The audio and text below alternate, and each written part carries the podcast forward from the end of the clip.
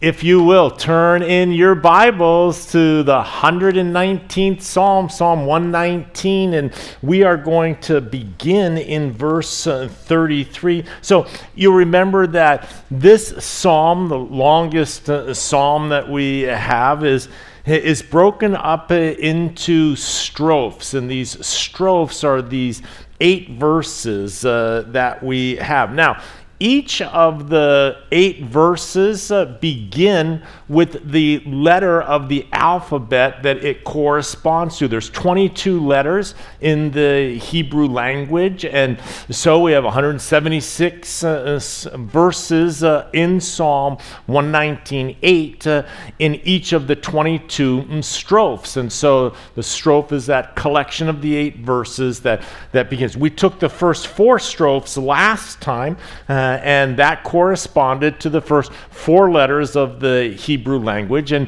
now we are into our fifth strophe here. And so that will begin in verse 33 and it will run through verse uh, 40. And that uh, corresponds to the Hebrew letter He. And so it is going to be a psalm that, that talks about the, the meditations and the excellence uh, of uh, the Word of God. And so, verse 33 Teach me, O Lord, the way of your statutes, and I shall keep it to the end. Give me understanding, and I shall keep your law. Indeed, I shall observe it with my whole heart. So, here we see that this is the, the heart of the psalmist. What we see is a willing disciple and how important that is in our lives that we are willing students of the Word of God, that a disciple is someone who wants to learn.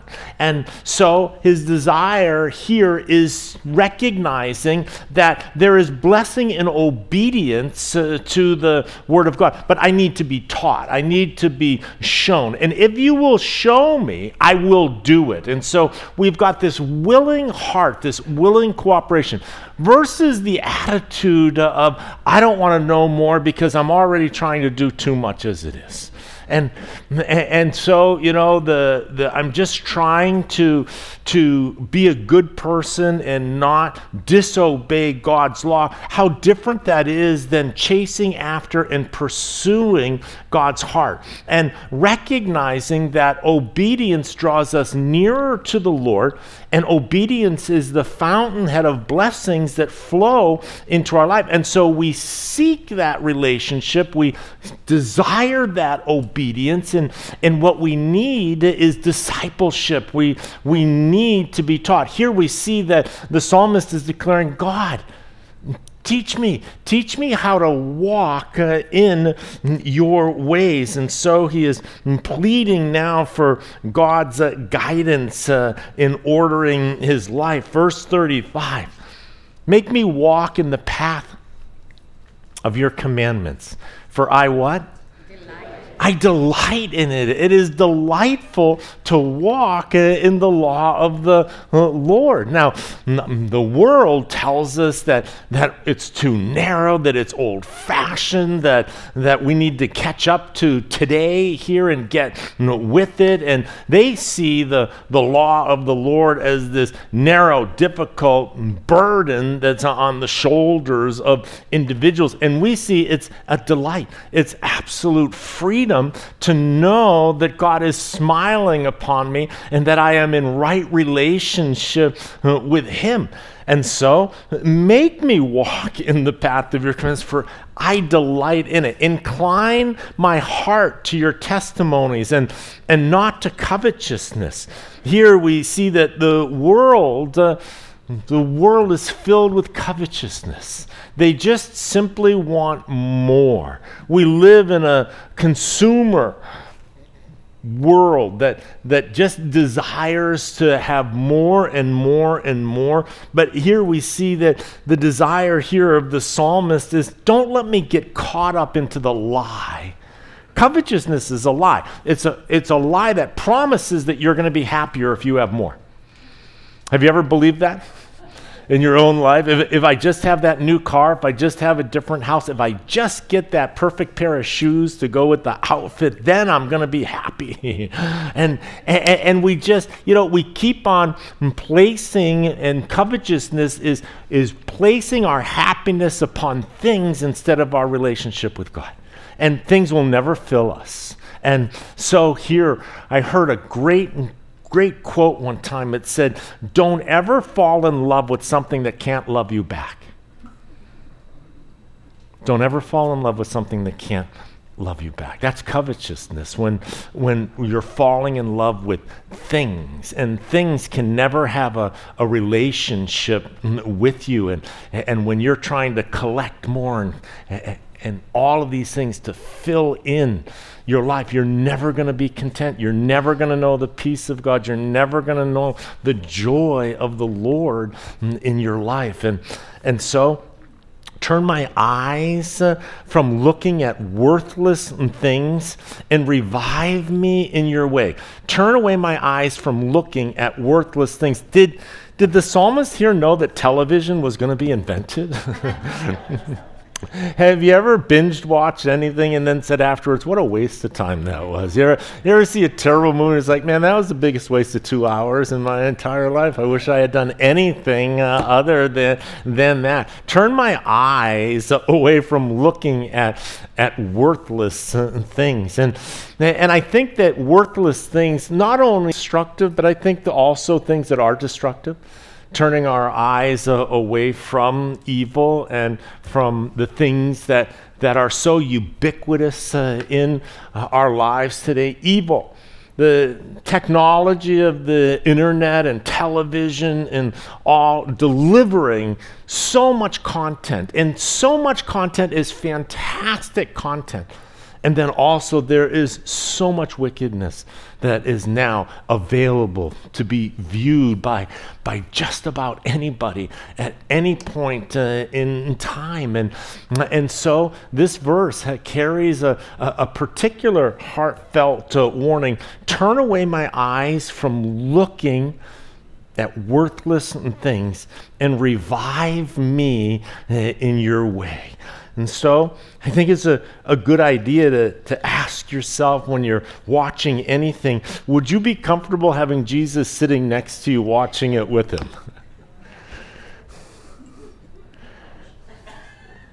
and I'll let you answer that for yourselves, uh, you know, uh, on that. And and so, what's what's worthless, you know, and and trying to get it? No, that's a heart thing. That that is now the Spirit of the Lord in your own life and conviction, but but I do think a good rule in anything that you do is can I take Jesus with me into this? You know, I'm going to go to a party. Great. Would you take Jesus with you to that party? No, he has to wait outside. yeah, then maybe you shouldn't go to that party. And, and so it's just a, a good question of will this action or activity break fellowship? With Jesus. And at the end of this, am I going to be closer to the Lord or am I going to have to pick up the relationship uh, again because it got set down? And so uh, here, the psalmist is desiring that, that he would not travel down a path uh, that would cause relational discord uh, with God. Establish your word to your servant who is devoted to fearing you. And, and here again, we just see the devotion of the psalmist, devoted to God. What does it mean to be devoted to God? There's such a difference between trying to obey God and being devoted mm, to God devotion. When you see a, a, husband that's devoted to his wife, you see a wife that's devoted to her husband, you see a mother devoted to her children. There is, there is such a relational component of intimacy and communion and tenderness and fellowship. That's what God wants with us. That's what he wants with us. He doesn't want us to be afraid of him and just trying to keep rules. I know that growing up in my own life, I just wanted to just kind of be on good terms with God. I didn't want God to be mad at me. But but there was no devotion, there was no relationship with God in my life. It was about me trying to keep the rules uh, that I knew God had given. And so my relationship was more with a set of rules than it was with God Himself. And here we see that devotion is, is not a term that's used towards rules, it is a relational word that we have. Who is devoted? I, establish your word to your servant who's devoted to fearing you. And fearing you doesn't mean being afraid of God. It, it means being concerned uh, that my actions will harm our relationship. It, when you're seeking to draw nearer to God, you want to do those things that are going to bring you into greater proximity to Him. And when you've made progress in your relationship, you don't want to slip back from that relationship. You don't want to do those things that, that are going to hurt your relationship uh, with God. And not because it's mandated, it's because it's a desire of your heart. It's not out of compulsion but uh, out of desire for relational intimacy. Turn away my reproach, which I dread, for your judgments are good. And behold, I long for your precepts. Revive me in your righteousness. And, and so the forgiveness uh, of uh, sins. And, and he says, Take away my reproach. In other words, forgive me of my sins. And he says, For your judgments are good he, he is declaring that the moral law of God is good. I'm failing to keep every aspect uh, of the law, but the law is good. I'm not finding fault uh, with the, the law. So oftentimes I can find fault with the law, you know. The other day, my son is driving with me, and I'm, you know, driving along, and he, he's like, you know, Dad, do you know how fast you're going, you know, right now? And, and I'm just, I'm doing 45, just, just 45. And it's like, he's like, Dad, the speed limit's 35. And I go, I know, but it should be 45 on this street here because this is ridiculous that on this street it's 35 and then in 10 more feet it's going to turn to 45. And, and, you know, I'm finding fault with the law instead of, uh, of my own behavior here. And, and here the psalmist is saying, no, it's a good speed limit. I, I just am failing. I'm just failing. So forgive me for my failure, Lord. And I, I long for your precepts and revive me in your righteousness. We get to the next strophe here, wa in the Hebrew, and and this is now a strophe that, that centers around sharing your faith with others and in verse 41, it says, Let your mercies come also to me, O Lord, your salvation, according to your word. And so shall I have an answer for him who reproaches me, for I trust uh, in your word. And so here we see that, uh, that he is asking to be able to answer those that are reproaching. And Today we see, you know, the Bible tells us to be ready to give an answer for a reason, for the hope that lies uh, within you. And, and here when people are, are condemning our lifestyle, and are condemning our viewpoints as being narrow and, and self righteous. We, we want to be able to have the right answer, the tender answer that will turn away wrath and, and that will be able to make Christ attractive instead of the way and the position that they see our faith and they see the Lord. And so eh, here we see that he's asking now for that help to be able to have that answer to the person who is in opposition. And take not the word of truth utterly out of my mouth, for I have hoped in your ordinances.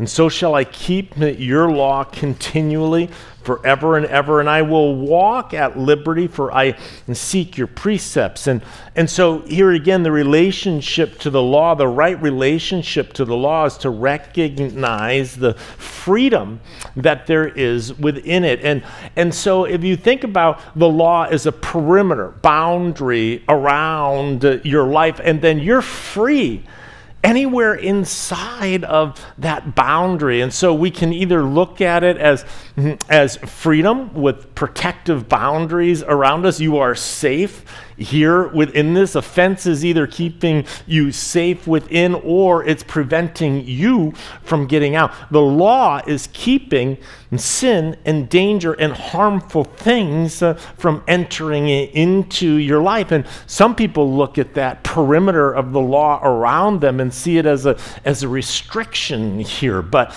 here the psalmist says, I, I have the liberty of the law to be able to live my life within these boundaries, knowing that God has hedged off evil by this fence uh, of the law that is around me. And so uh, here he says, I will walk at liberty, for I seek your precepts, I seek the, the guidance of your will and your law in my life.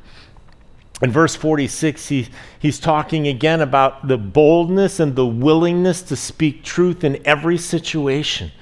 He says, I will speak of your testimonies also before kings, and will not be what?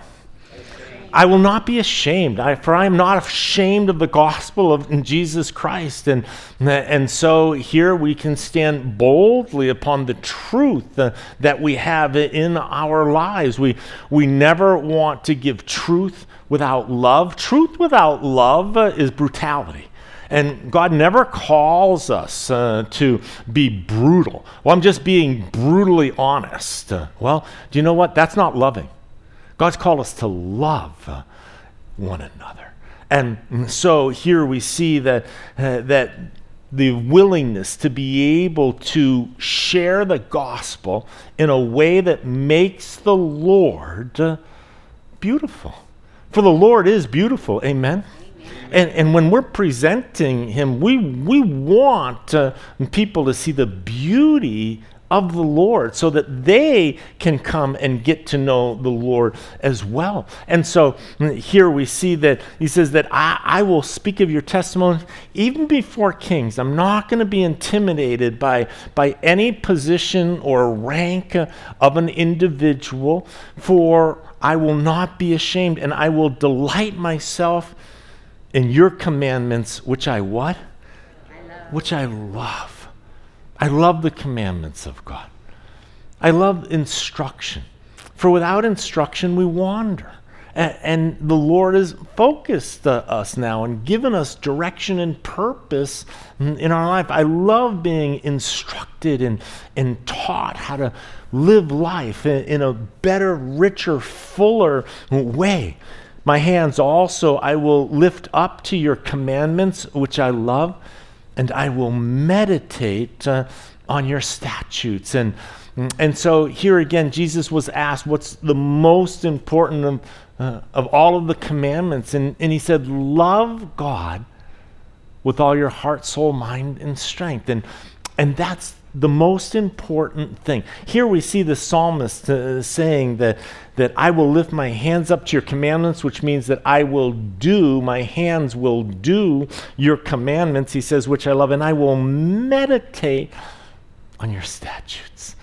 To meditate, I will think about them, I will dwell on your glory, your goodness, and who you are, and your instructions. Uh, that you've given to us that allow us what? To approach God. You see, his instructions uh, are to allow us to come into greater intimacy with him, greater proximity.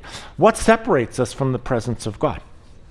Sin. So when he defines sin for us, now remember, with, without the law, there isn't lawlessness because I didn't know. And so God defines the law for us so that we now know what will hurt our relationship with him. And then he gives us free will to either choose to draw near to him and to stop doing the things that hurt our relationship with him or not. And so here we see that, uh, that he loves, the psalmist here loves the, the instruction of the Lord of how I can draw nearer mm, to him.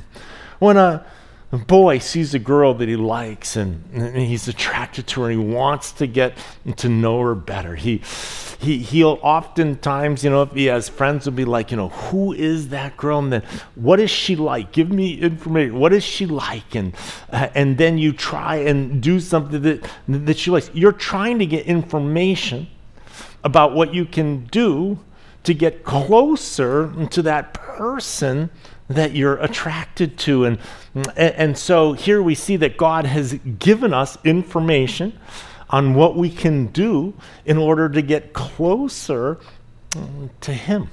And how beautiful, how thankful we are for that information that, that gives us a concrete way of which we can draw nearer to God. All right, the next strophe here is Zayin, and this is uh, the source of comfort. And so here we see God in the way that He comforts us. And in verse 49, remember the word to your servant, upon which you have caused me to hope.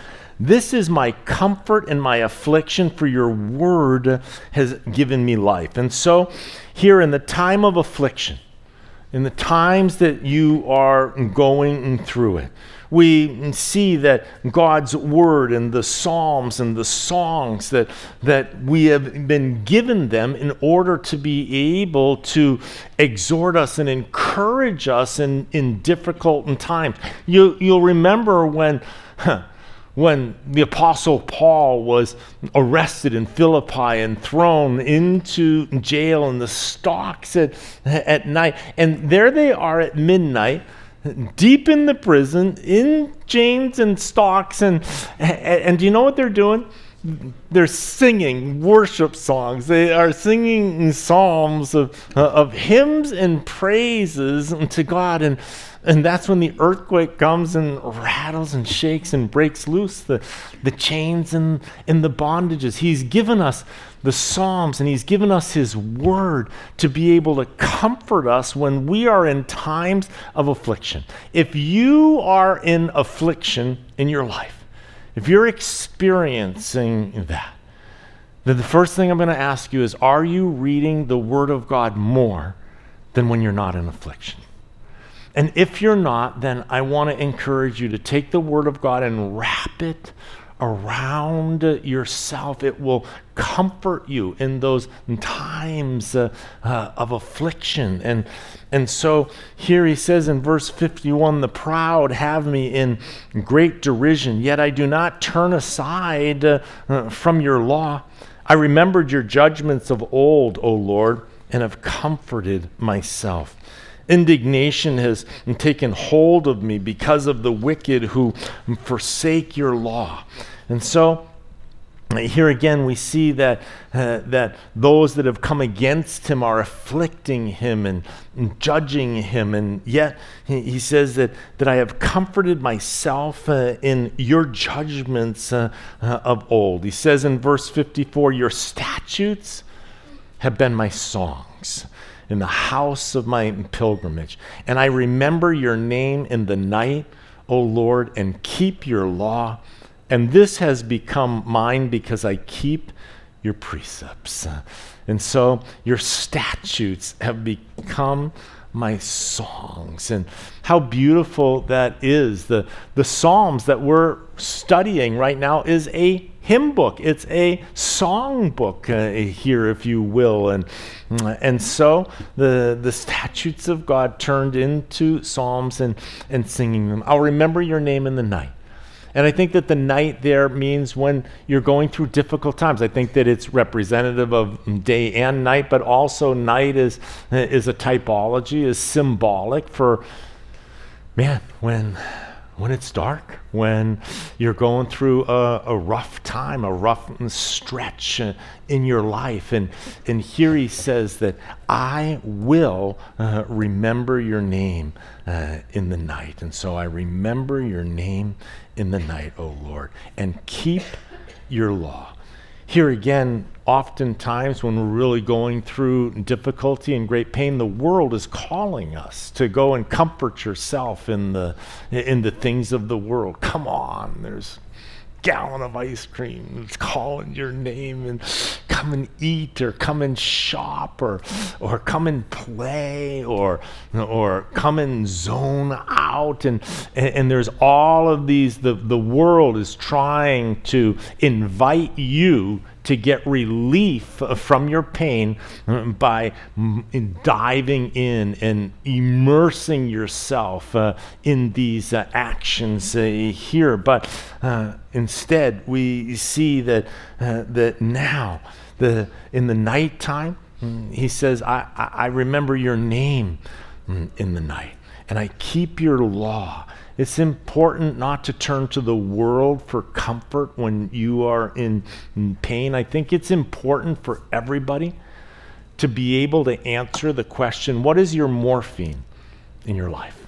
When you're hurting, when you're undone, when you're overwhelmed, what do you turn to to kill that pain in your life? And, and whatever that is in a person's life, I want you to know that the Lord wants it to be Him.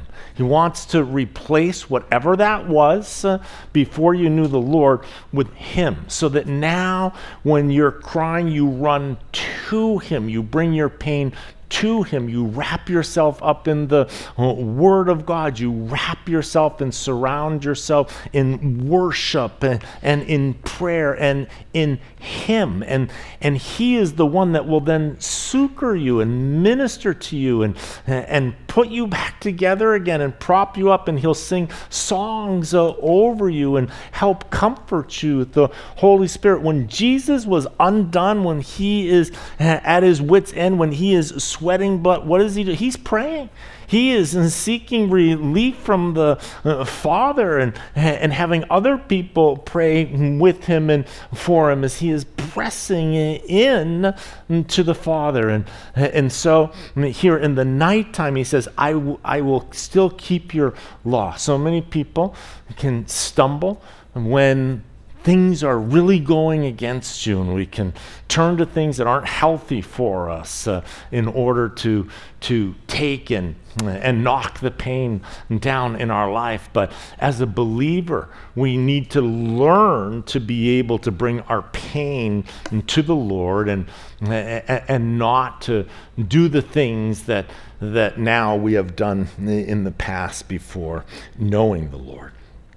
All right, the next uh, strophe, Heth, uh, and we see that this is again uh, speaking about the faithfulness uh, of God. You are my portion, O Lord, verse 57. I have said that I would keep your words, and I entreated your favor with my whole heart.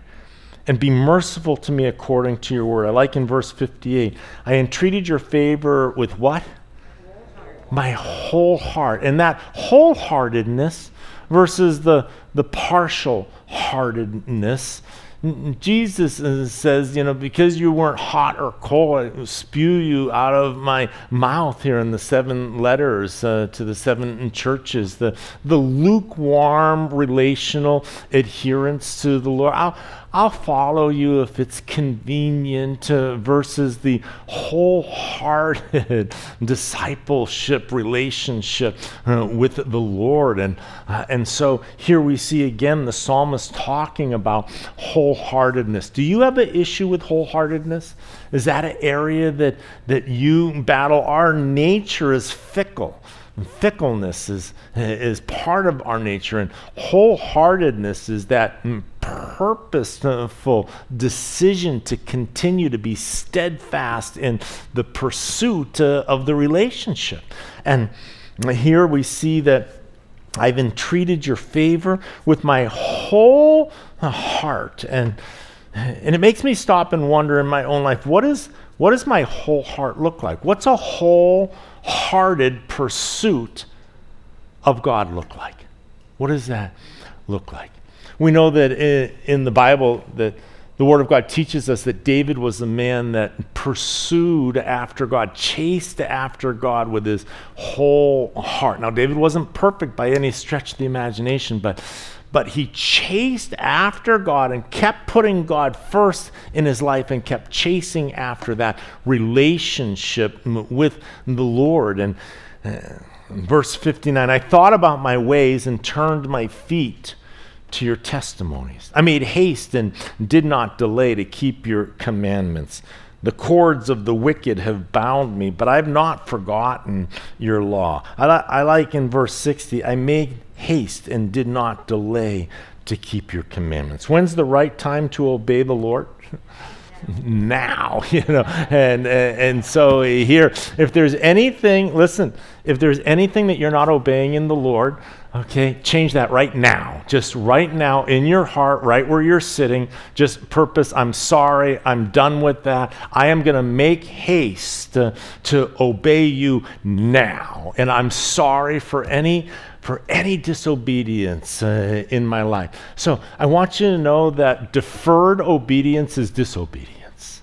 And you say, Well, I'm going to do that, Lord. I'm going to stop flirting with that person. I'm going to uh, shut down that, that chat. I'm going to do these things. And, and you have this intention in your life to do good, but you're not doing it now.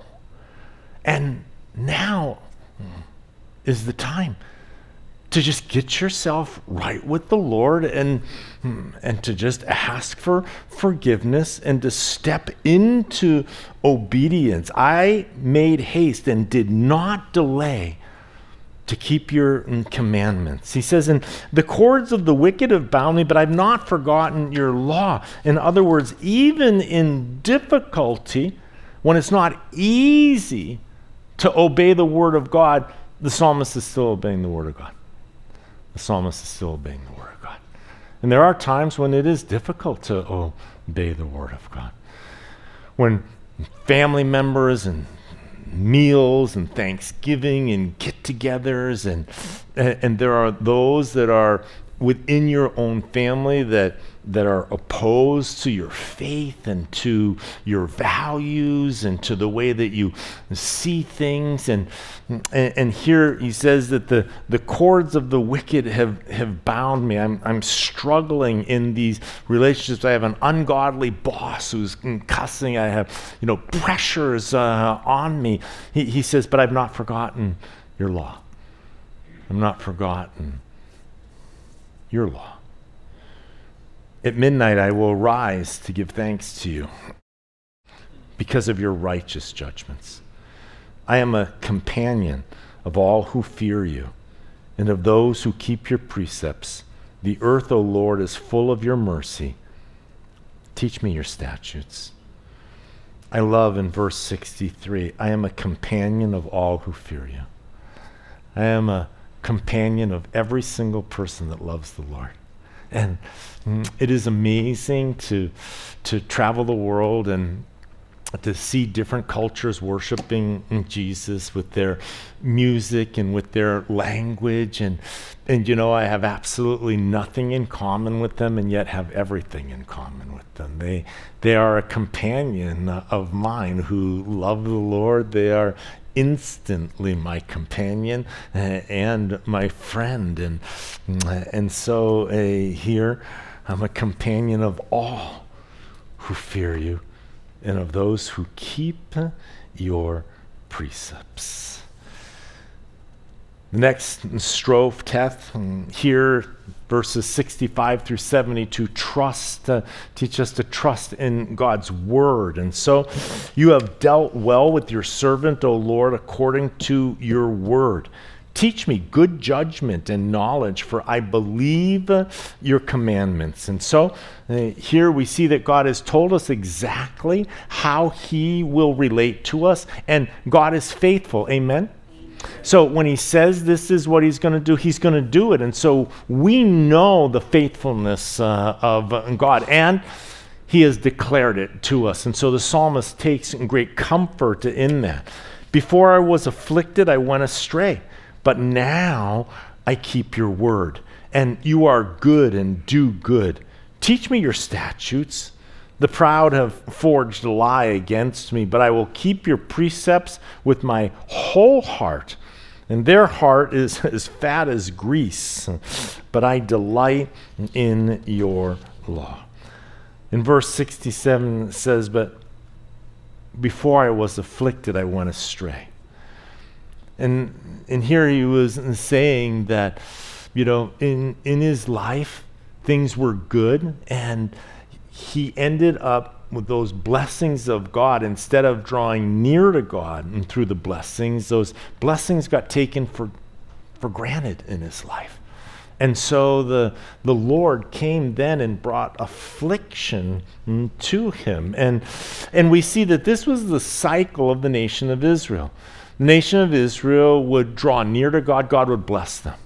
And they, they would expand their wealth, their power, the blessings of God was upon them. And the minute that God blessed them abundantly, they ended up turning away from the Lord.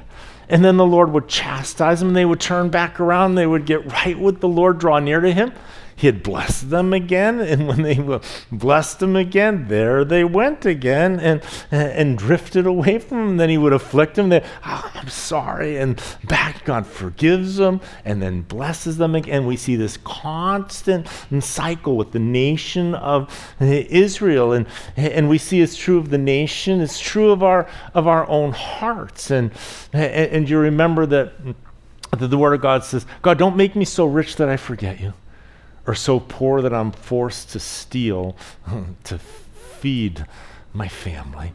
But but keep me in that that middle place where I can just keep myself focused uh, on you. Before I was afflicted, I went astray, he says. But now I keep your word. It is good, verse 71, for me that I have been afflicted, that I may learn your statutes and the law of your mouth is better to me than thousands of coins of gold and silver. He has learned a valuable lesson in his life. It seems from this verse that he was chasing wealth. And, and in his pursuit of wealth, he, he went astray.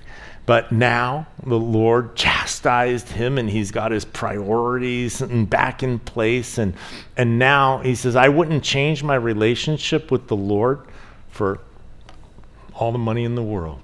Now, my relationship with you, God, is more important than, than the accumulation of, uh, of wealth. The next strophe is uh, Yod, and here we see that this is verses 73 through 80 deals with uh, hope now and hoping in God's word. Verse 73 Your hands have made me and fashioned me.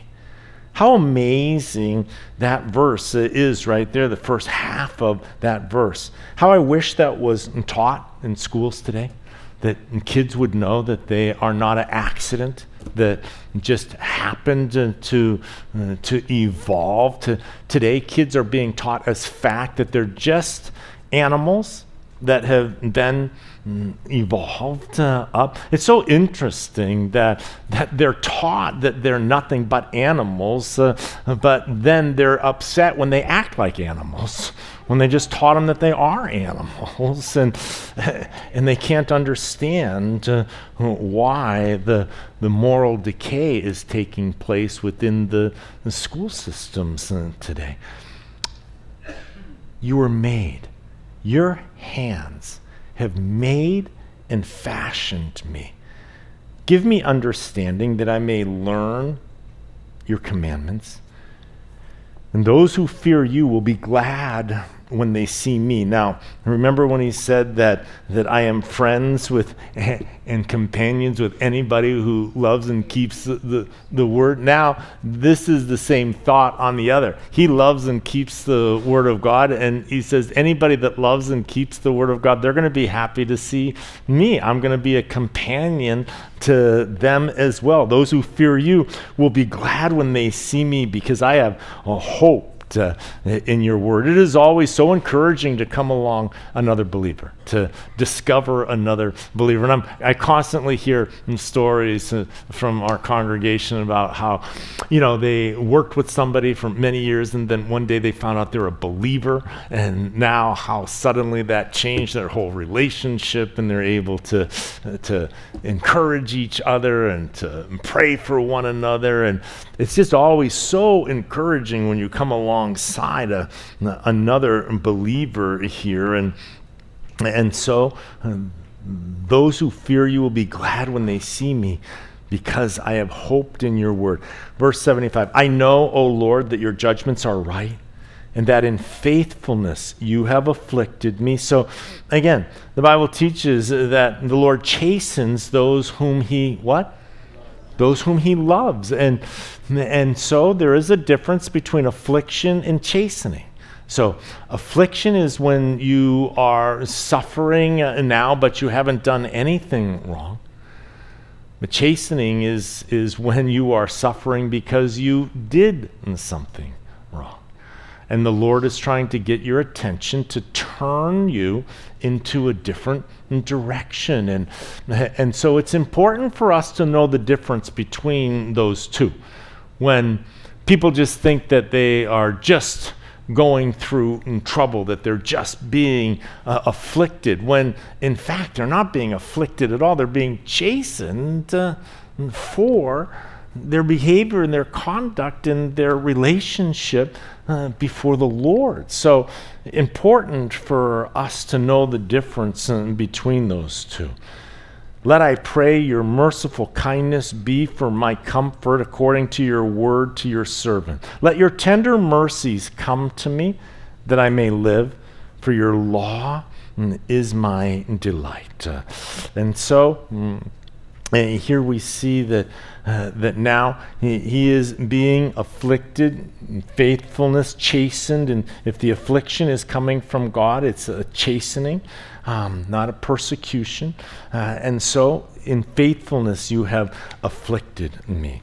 Verse 78 Let the proud be ashamed, for they treated me wrongfully with falsehood, but I will meditate on your precepts. And so, let the proud be ashamed. Here, he is asking God to deal with them. God, you put them to shame. And turning it over to the Lord in verse 79. Let those who fear you, turn to me.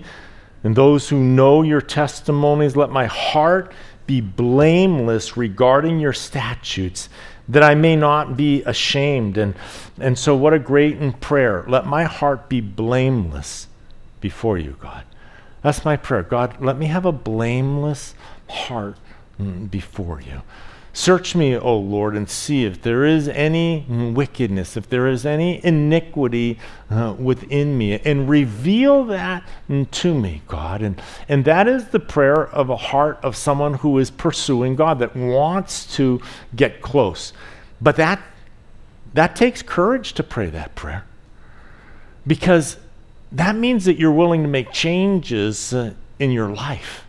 And so, change is hard. We get very comfortable with, with our routines and what we like and what we don't like. And, and so to be able to ask God to, to search me and mm, to show me anything, I, my desire uh, is, is that I would be blameless before you, God, and I invite you to, to bring conviction in my life in anything that, that you want to change uh, in my life.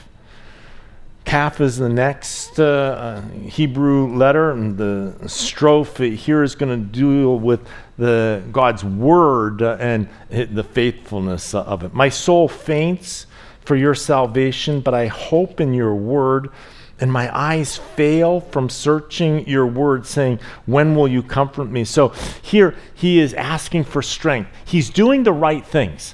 He, he is searching the scriptures. He, he is in pain and turmoil. He says, My eyes are failing because I'm, I'm reading the scriptures so much uh, here. And, and how long? When, when are you going to comfort me? And so, once again, learning to turn to the Lord, turning to the scriptures, seeking relief from God for whatever it is that you are going through.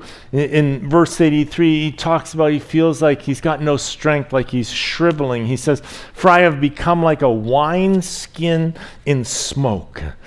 Yet I do not forget your statutes. How many are the days of your servant? When will you execute judgment on those who persecute me? The proud have dug pits for me which is not according to your law. And so, mm, here, how, how long, how many days do we have? The Bible says that our life is just a vapor. And, and here he feels like he's withering away and, and he's asking now for deliverance. There's a pit dug for them, they, there are those that are seeking him harm. In verse 86, all your commandments are faithful. How many of his commandments? All of his commandments are faithful. They persecute me wrongfully. Help me.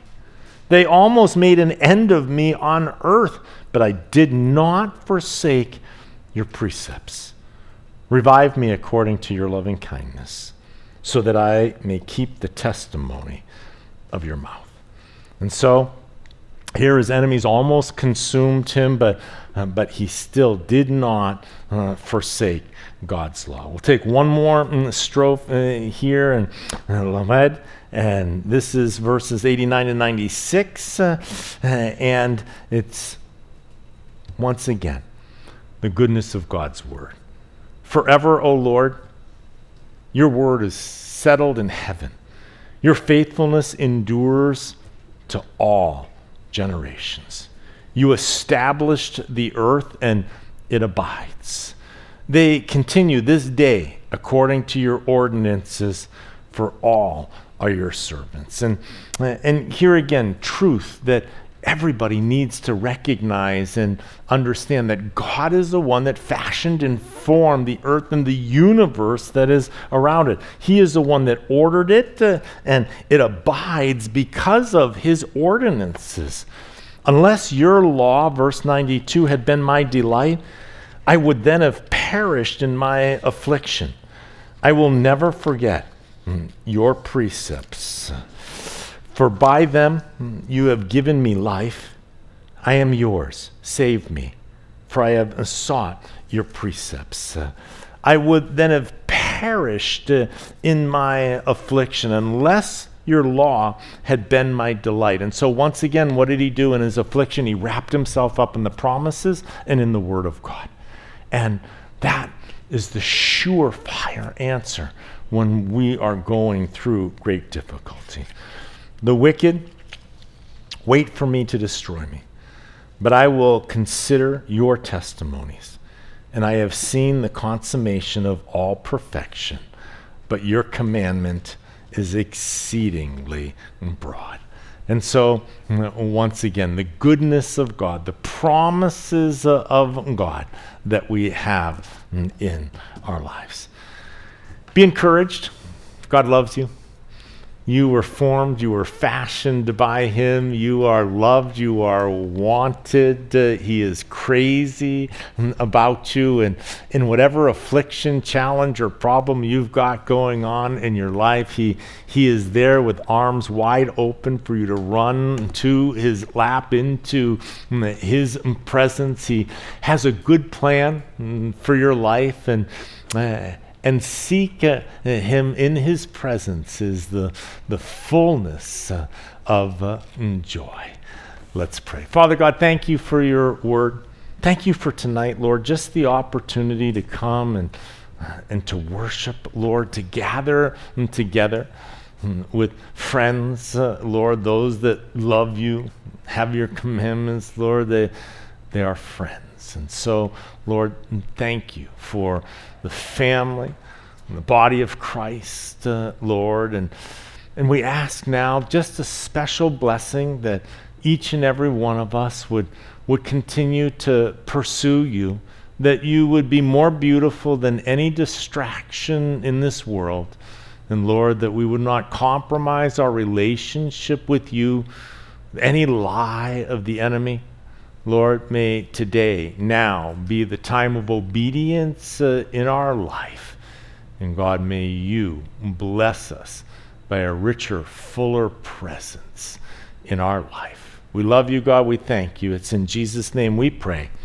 Amen.